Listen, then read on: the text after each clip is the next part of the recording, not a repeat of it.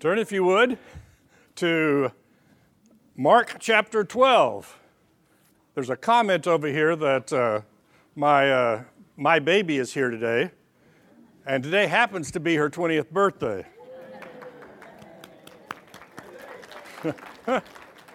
um, which, by the way, she was born on my mother's 70th birthday. So today is also my mother's 90th birthday. And somebody did ask the question Is this the one that drugged me into all the plays? And the answer is yes. Huh? you just kept dragging. Last week I was gone. I was off on a silent retreat for three days, so I didn't talk. That's kind of weird. Oh well. Uh, we are working our way through chapter 12 of the book of Mark. If life were really good today, we would finish off chapter 12 and we'd make it all the way through chapter 13. As if that's going to happen. But we'll try. Remember, Jesus has entered Jerusalem and most of chapter 12 and the end part of chapter 11 was the conflict between Jesus and the various religious leaders the Pharisees, the Sadducees, the scribes, the Herodians. They all showed up to try to put Jesus into his place. What we're going to see in chapter 14 is they're finally just going to try to figure out how to kill him. We've got to get rid of this guy because he's getting in the way of our power and influence over the people. So, in the last lesson we did, Jesus was asked, What is the greatest commandment? And he actually gives the answer that the person asking the question wants to hear. And Jesus tells the guy, You're not far from the kingdom of heaven. And we are told at that point, the Bible says, they stopped asking him questions. It's like, we're not going to trap this guy. We're not going to get him into some situation where he's going to get in trouble. He's going to answer all of our questions. Let's just stop. And as I said, in chapter 14, we're going to see that they decide they need to kill him. And when I say chapter 14, that's like the next day. Okay? So we have a little bit more of chapter 12 to finish off, and we'll start in verse 35. And Jesus taught in the temple. So, probably the stairs in front of the temple, he's sitting there teaching. Whoever shows up gets to hear. In fact, it says in a couple of verses that, uh, and the great throng heard him gladly. They liked listening to him talk. Remember, at the end of the Sermon on the Mount, it says that Jesus spoke as one who had authority, not as all the other people who had been teaching. They recognized in his voice that he spoke differently. He had a different message than all the scribes, the Pharisees, and the others who had been doing the teaching. So, Jesus taught in the temple, he said, How can the scribes say that the Christ is the son of David? David himself in the Holy Spirit declared, The Lord said to my Lord, Sit at my right hand until I put my enemies under your feet. David himself calls him Lord, so how is he his son? Now, we understand that Jesus is a descendant of David. The question is not, is he a descendant of David? The question is more along the lines, is he only a descendant of David? Is he just another heir to the throne? Is he just another, well, human king? And the expectation was, yeah, the Messiah was going to come. The Messiah was going to come and probably kick out the Romans and reestablish the Davidic kingdom. Life was going to be good. The Jews were going to be at the top of the pecking order. Israel was going to be a mighty nation again. That was the expectation. And Jesus says, How can he be merely only a descendant of David when he says this. And this is taken from Psalm 110. And it is interesting because it's one of the most quoted of the Old Testament passages in the New Testament. What's also interesting is this whole idea of the word Lord that is quoted here. By the time it gets to Greek, there's only one word for Lord.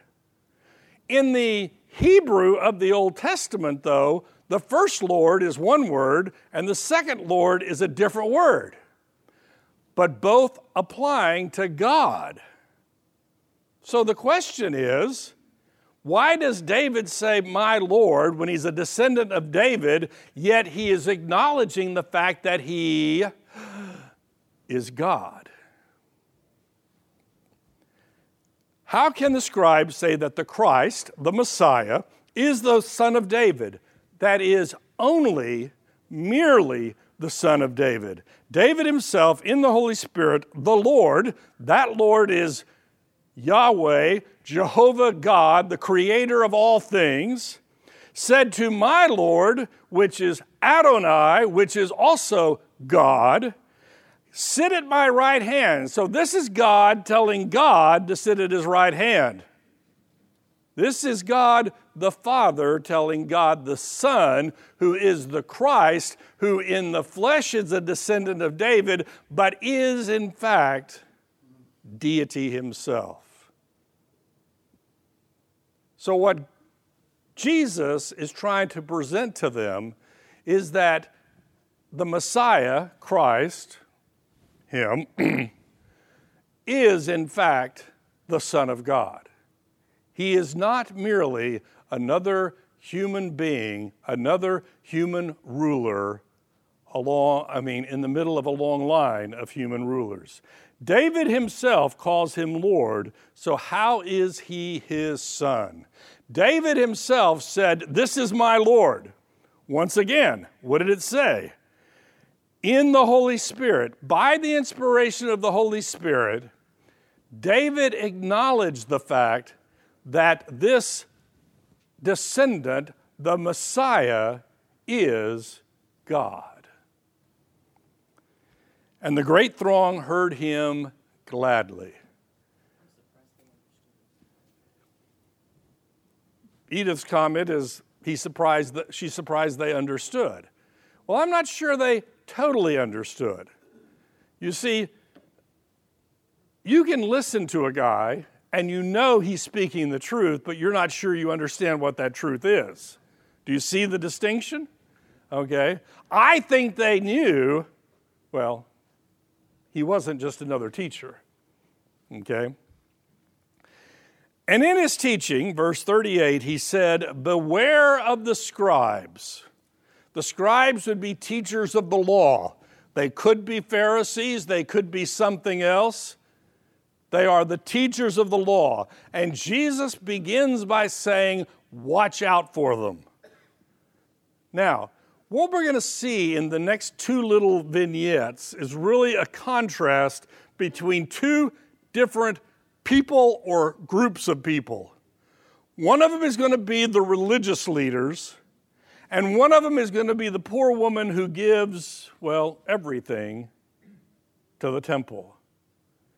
And Jesus is going to contrast these two groups the first, a group, and the second, an individual.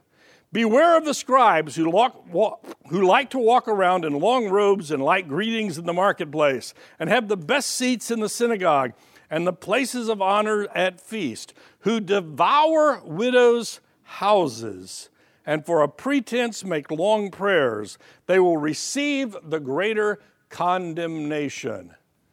What are these guys doing? Okay, I am the religious leader. And I go out into the marketplace, and somebody comes up to me and says, Oh, you great religious leader, you're the greatest guy in the world. And I'm just sitting there going, Come on, do some more of that. I've got this crowd of people, and I want them to know that I am the greatest there is. I've got my really nice robe.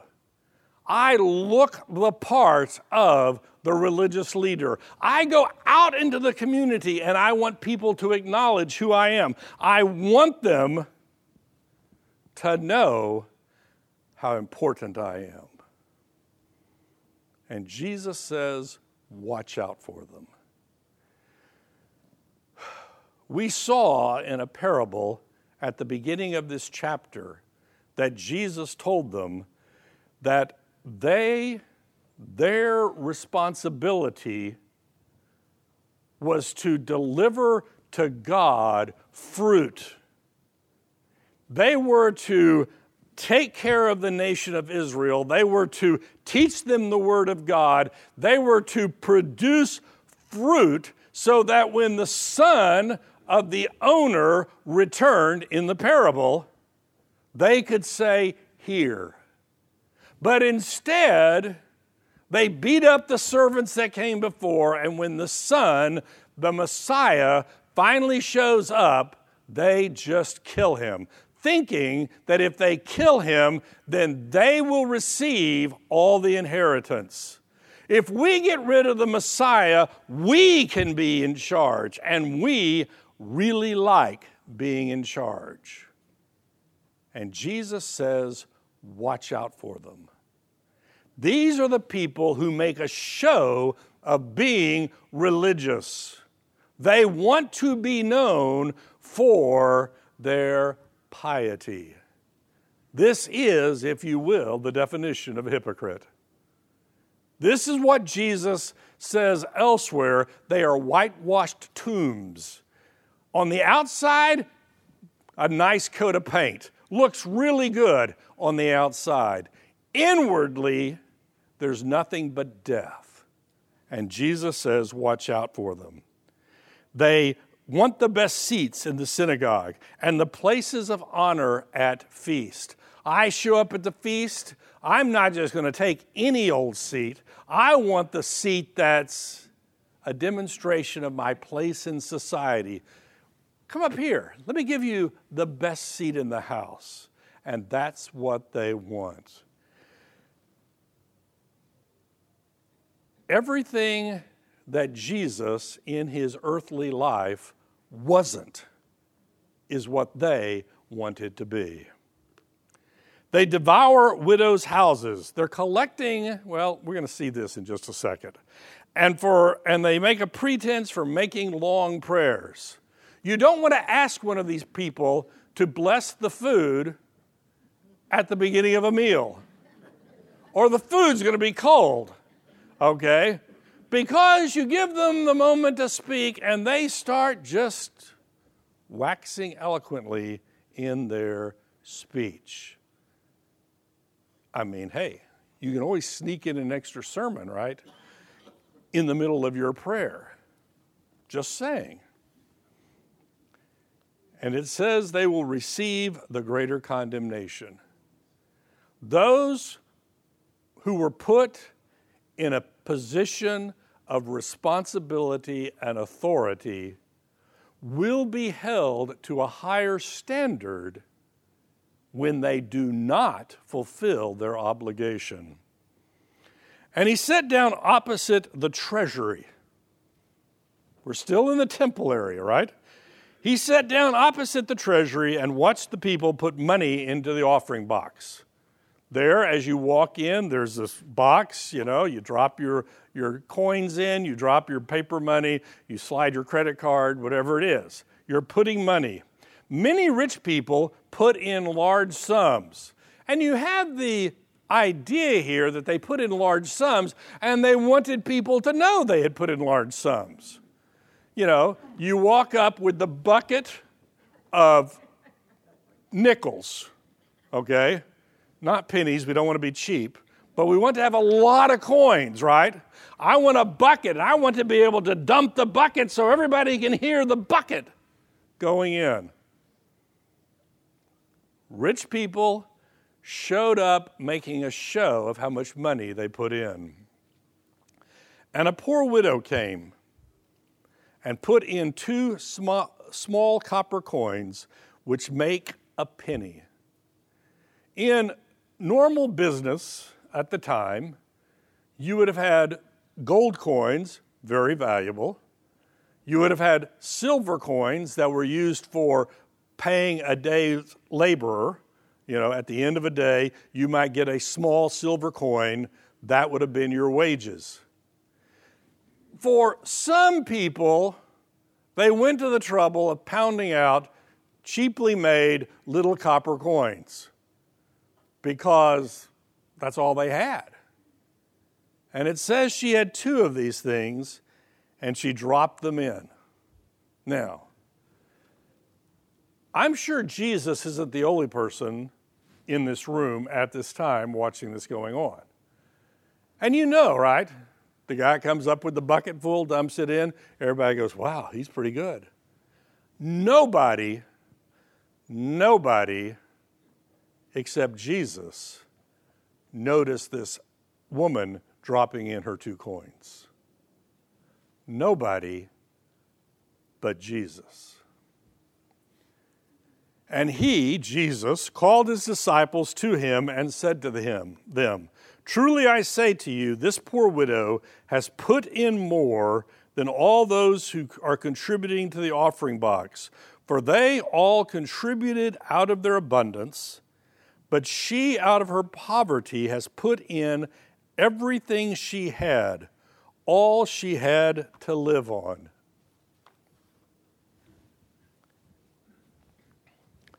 I've got a million bucks in the bank. Just for the record, I don't. But I have a million bucks in the bank, and I slip a 20 into the offering plate. Now, there is nothing wrong with me having a million bucks in the bank, and there's nothing wrong with me putting 20 into the offering plate. Okay? That's it. I mean, the, in and of itself, there's nothing wrong. God has given me, and He has asked me to give back. Okay? Now, I'd like to think that the slipping the 20 into the offering plate isn't the only thing I give, but that's a whole different discussion. I have an abundance, and out of my abundance, I'm giving something. This woman didn't give out of her abundance, she gave everything. Now, once again, there's nothing wrong with having a million bucks, and there's nothing wrong with slipping a 20. But when we start looking at people and judging them by how much they put into the offering plate, now, it's kind of hard to do right now. We're not passing offering plates anymore. You've got to figure out some other way to make it known how much money you give. Just saying. My mother actually does tell the story of when she was a child and they'd pass around the offering plate, and the ushers passing the offering plate would say, Bob Jones just gave a hundred bucks. I don't know why they thought this didn't violate this, but they did it. Okay?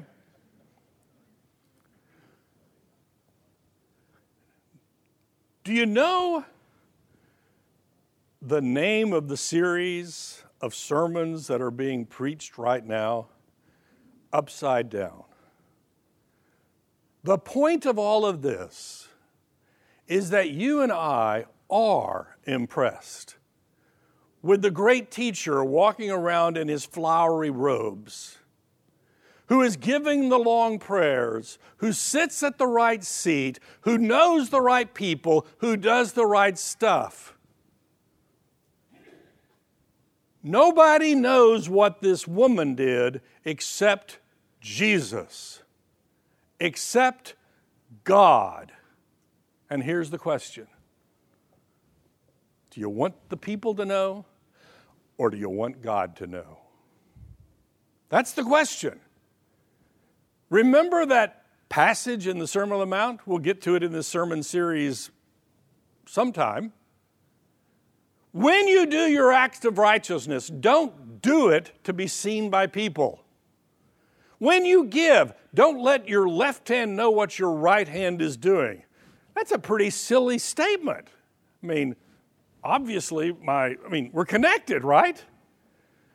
But he's pointing to the fact that we have a tendency to want to be seen doing. And sometimes we have to work to overcome that desire to be seen. If the only praying you do is in public, you're doing it to be seen. If the only giving you do is in public, you're doing it to be seen. This woman did not give out of her abundance, she gave everything. And to God, that puts her at the top of the list. Now, we know, we know because we had a lesson on it about the rich young ruler who came and what must I do and give up everything you have and give to the poor. And we talked at the time that that passage is not a command to each of us to sell everything we have. It was a command to him because God knew the condition of his heart. What God is interested in are the people who give him everything. That could be money, that could be time, that could be, oh, wait, what was the lesson two weeks ago? Love the Lord your God with all your heart, soul, mind, and strength. And we had a long discussion because the question was asked, you know, don't I have to use a little bit of my strength to take the trash out? Yeah, you do.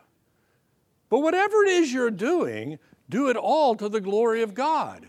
Do it all out of reverence and awe of God. That's what this lady was doing. Not like all the scribes. Chapter 13. We have 20 minutes. I can just read it, right? And we'll be done. And as he came out of the temple, one of the disciples said to him, Look, teacher, what wonderful stones and what wonderful buildings. Now, these guys should have been to the temple before, and probably were. You know, in theory, every good Jewish male was supposed to go to the temple once a year and present its sacrifice. But even the fact that they had done that most of them were still country bumpkins. Okay? This is the guy in the musical Oklahoma who goes to Kansas City and says they've gone about as far as they can go because they've got buildings that are three stories tall.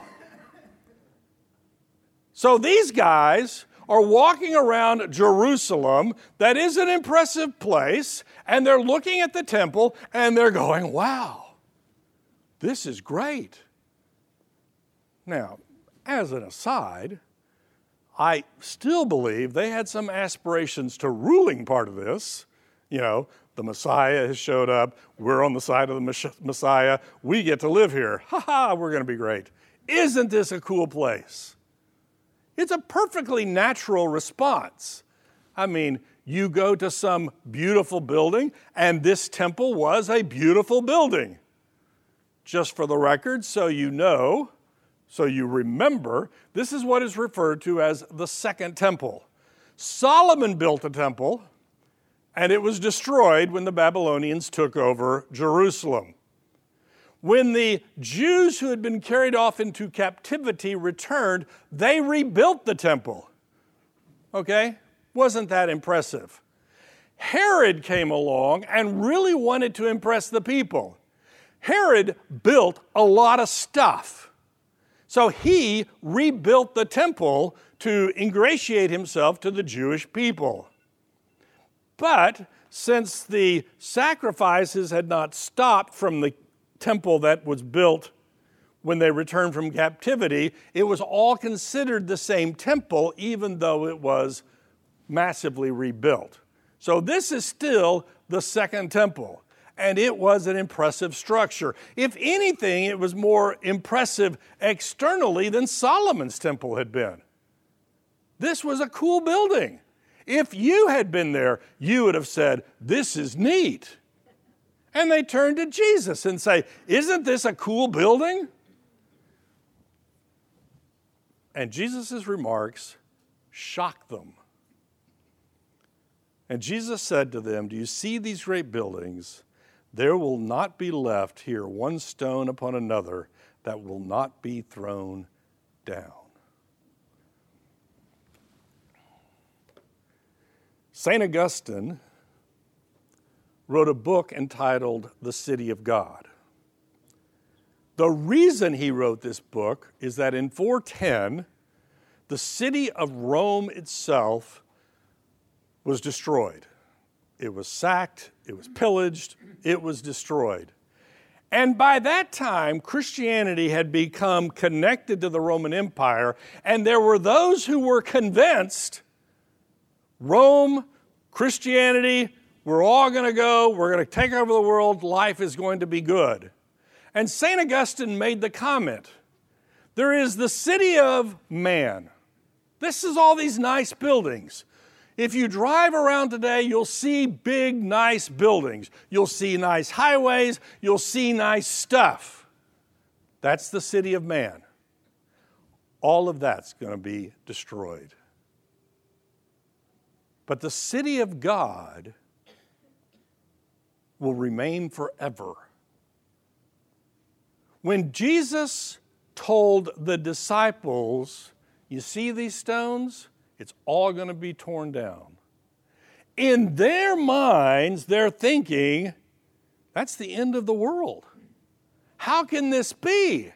How can Judaism, how can the belief in the Messiah continue if all of these stones have been torn down? Where are we going to live?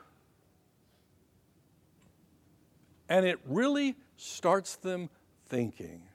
You see, you and I are used to buildings being built, used, and torn down. Okay, we're just used to that. I mean, I remember when the Rangers were playing in the last stadium, and I remember when the Rangers were playing in the stadium before that. So when my son says they're building a new stadium, I'm going, why? Because it's going to be better. We're used to that. These people aren't used to this. This temple is where God is. And you're telling us they're going to tear the stones down piece by piece by piece. You know that's got them thinking. You know it's got them worried. And as he sat on the Mount of Olives opposite the temple, Peter and James and John and Andrew ask him privately, Hey, Jesus, we got a question. This isn't the group. This isn't sitting on the stairs in front of the temple talking about the scribe. This is four of the disciples coming to Jesus and saying, What? Tell us, when will these things be? And what will be the sign when all these things are about to be accomplished? Number one, when is it going to happen? And number two, how will we know when it's going to happen? Now, it is interesting because even here, the disciples are confused. In fact, if you read the question in Matthew, it actually says, when are these things going to happen? When are these events going to, I mean, what, what are the signs of the event? And what is the sign of the end of time, the end of the ages, the end of everything? Jesus has just told them the temple is going to be destroyed. And they are convinced that is the end of the world. But what Jesus is going to tell them, and what many, many years later we're going to see in the book of Revelation, is those two things are not the same thing. The temple itself is going to be destroyed in 70 AD. The Romans are going to finally have enough of the Jews revolting. They're going to go in and they're going to wipe them out, and the order is going to be given to pull down all these stones. And today, if you go to Jerusalem, the only thing that's left of the temple is the temple mount, the actual flooring of the temple. And one of those walls that you can see is the Wailing Wall. The Jews honor that because that's all that's left of the original temple. Well, the original one or the second one. It's all going to be torn down. And to the disciples, their understanding is all of this is going to happen simultaneously. So, Jesus is going to answer their question, sort of. And it's that sort of that I want to make sure you understand. And to do that, I'm going to jump to the end of the lesson, and next week we'll go back and teach the lesson, okay? The end of the lesson is the answer to the first question is I don't know. What is the first question? When are these things going to happen? Since this time in history, people have tried to guess what that day is. I've read their books. It's going to happen on Thursday, trust me. I've read these books. Verse 32 and yes, we are going to go back to the rest of it. Okay. Verse 32 But concerning that day or that hour, no one knows, not even the angels in heaven, nor the Son. What Jesus is telling the disciples is, I don't know. Isn't He God? Yes. Isn't God all knowing? Yes. But we've had discussions before that Jesus, when he took on humanity, did not lose his divine attributes. He simply set them aside to only be used when God the Father told him to.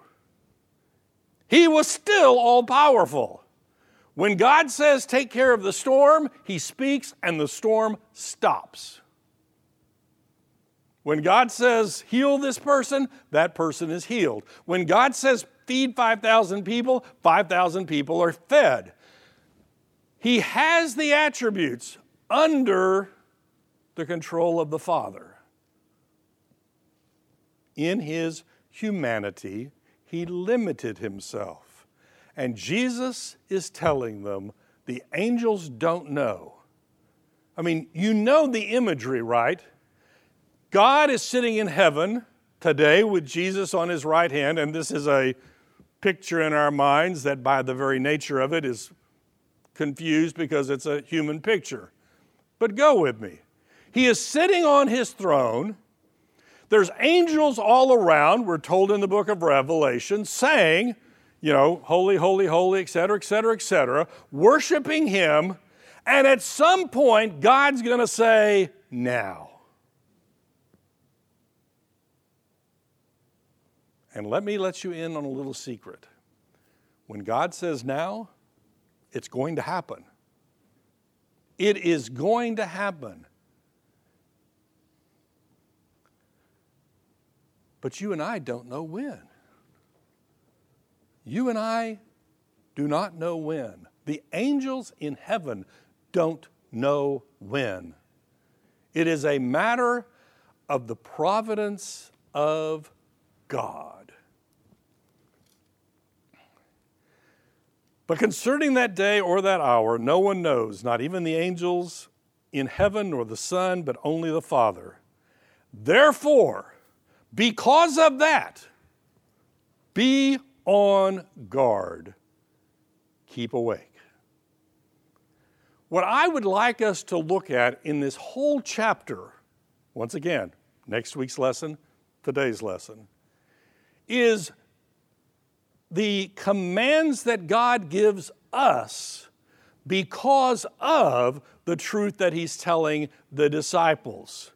If you look through this, we see that it says, Don't be led astray. Twice He tells them that.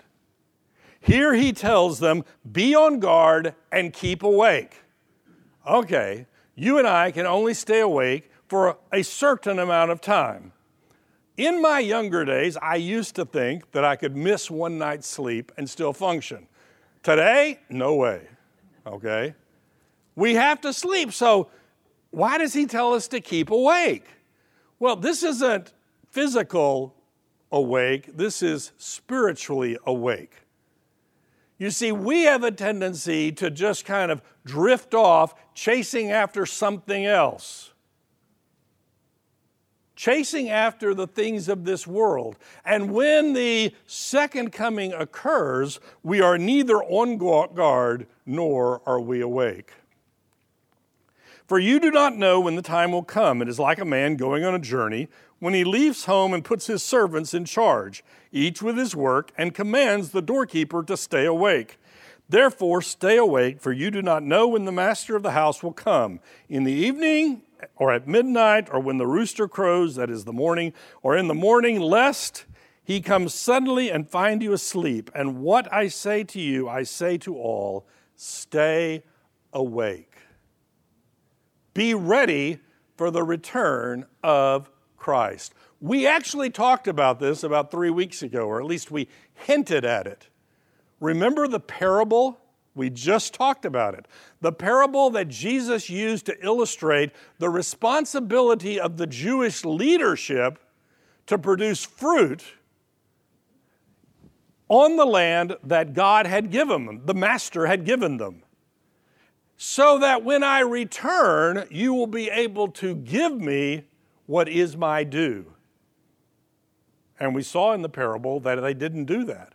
They beat up the servants, they killed the servants, and when the son came, they killed him too.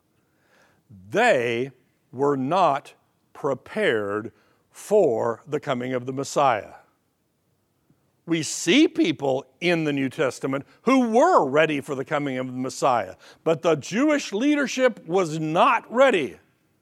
In the same way, he's telling us, be ready. Now, you and I are sitting here thinking those religious leaders were crazy.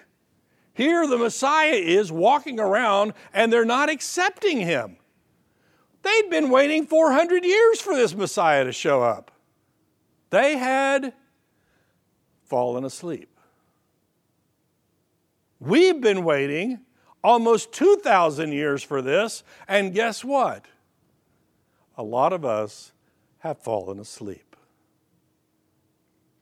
We no longer have the expectation, we just figure, I'll enjoy the life that God has given me.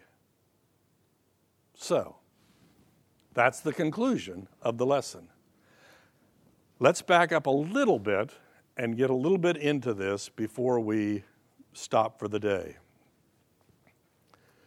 Tell us then what will the sign will these things be and what will the sign when all of these things are to be accomplished? And Jesus began to say to them, "See that no one leads you astray." Let's just stop right there. See that no one leads you astray.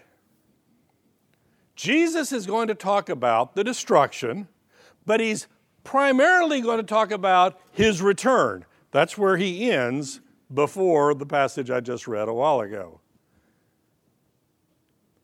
And what he's warning them is don't be deceived because there are going to be those who claim to be me. We'll keep reading and get to this. Many will come in my name, saying, I am he, and they will lead many astray. There's going to be people who say, I'm Jesus returned. And he says, Don't believe them. When Jesus returns, it's not going to be a subtle event. Jesus, when he came the first time, was born in a manger in the middle of nowhere in a part of the country that nobody cared about, and to a woman of no importance, to a guy of no importance. And you can begin to understand why they didn't really think that, well, was he? I don't know. Was he the, I don't know. You can at least excuse them a little bit. Now, after his miraculous life and the miracles that he performed and the teachings that he gave, you might ought to have had a second thought. When Jesus comes the second time, there's not going to be that initial debate. If I want you to think that I'm the Messiah, and I have to prove to you through some sleight of hand or something that I'm the Messiah, I am not Jesus returning. Jesus returning is going to be an undeniable event. It's going to be fireworks in the sky, the sky opening up, and here he comes. There's not going to be any discussion about, well, I wonder if that's it. It'll be obvious. So his first instruction is don't be deceived. Why would they be deceived? And when you hear of wars and rumors of war, do not be alarmed. This must take place, but the end is not yet. For nation will rise against nations and kingdom against kingdom. There will be earthquakes in various places. There will be famines, but these are only the beginning of birth pains. But be on your guard for they will deliver you over to councils, and you will be beaten in synagogues, and you will stand before governors and kings for my sake to bear witness before them. And the gospel must first be proclaimed to all nations. And when they bring you to trial and deliver you, do not be anxious. That's another command, by the way. Do not be anxious beforehand what you are to say, but say whatever is given to you in that hour, for it is not you who speak, but the Holy Spirit. And brother will deliver brother into death, and the father his child, and children will rise up against parents and have them put to death, and you will be hated for my name's sake, but the one who endures to the end will be saved. Okay, I am a disciple of Jesus. I mean, I'm one of the apostles. I've acknowledged the fact that he is the Messiah. I have expectations that the Messiah is going to take over Jerusalem. We're going to have a great time. We're going to be in charge. We, the apostles, get into an argument about who gets to sit on the right hand of the throne and the left hand, but we all know it's a throne.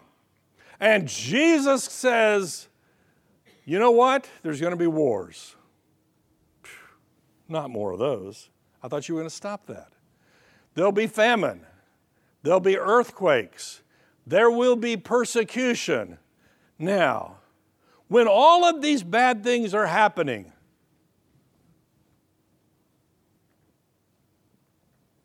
what are you going to want? You're going to want Jesus to return. Why do we want Jesus to return? Because we know this world is messed up. Wouldn't you just love it if I didn't even finish this lesson?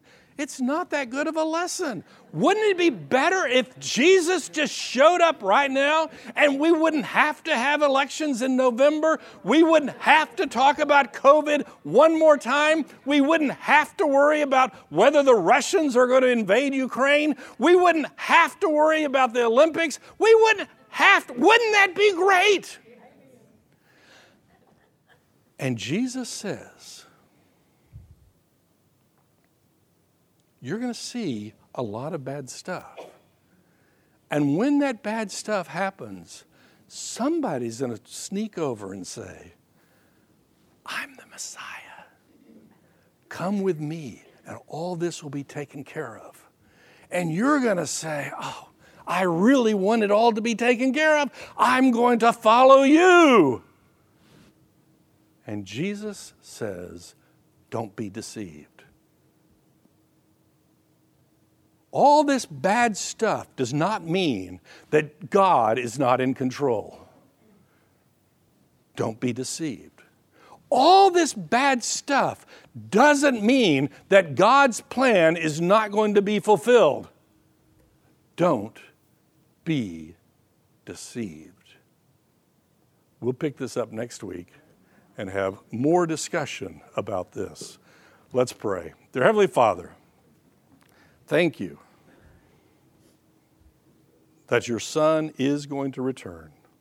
I pray, Lord, that you would he- help each of us to be awake, to not be deceived, and to not be anxious. For it's in Jesus' name we pray. Amen.